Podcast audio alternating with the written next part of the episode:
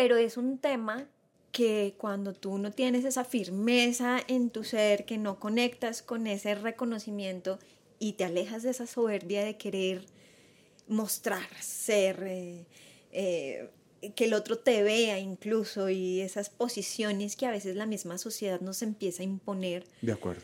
Em, pues es necesario que te alejes de eso para que puedas reconocerte y decir, aquí estoy yo y soy digno o soy digna de vivir mi vida a plenitud. Oye, y mira que, que, que eso que mencionas me, me, encanta porque creo que una de las dificultades más grandes es que parece que la enfermedad cuando aparece te excluye, ¿no? Es decir, cualquier enfermedad.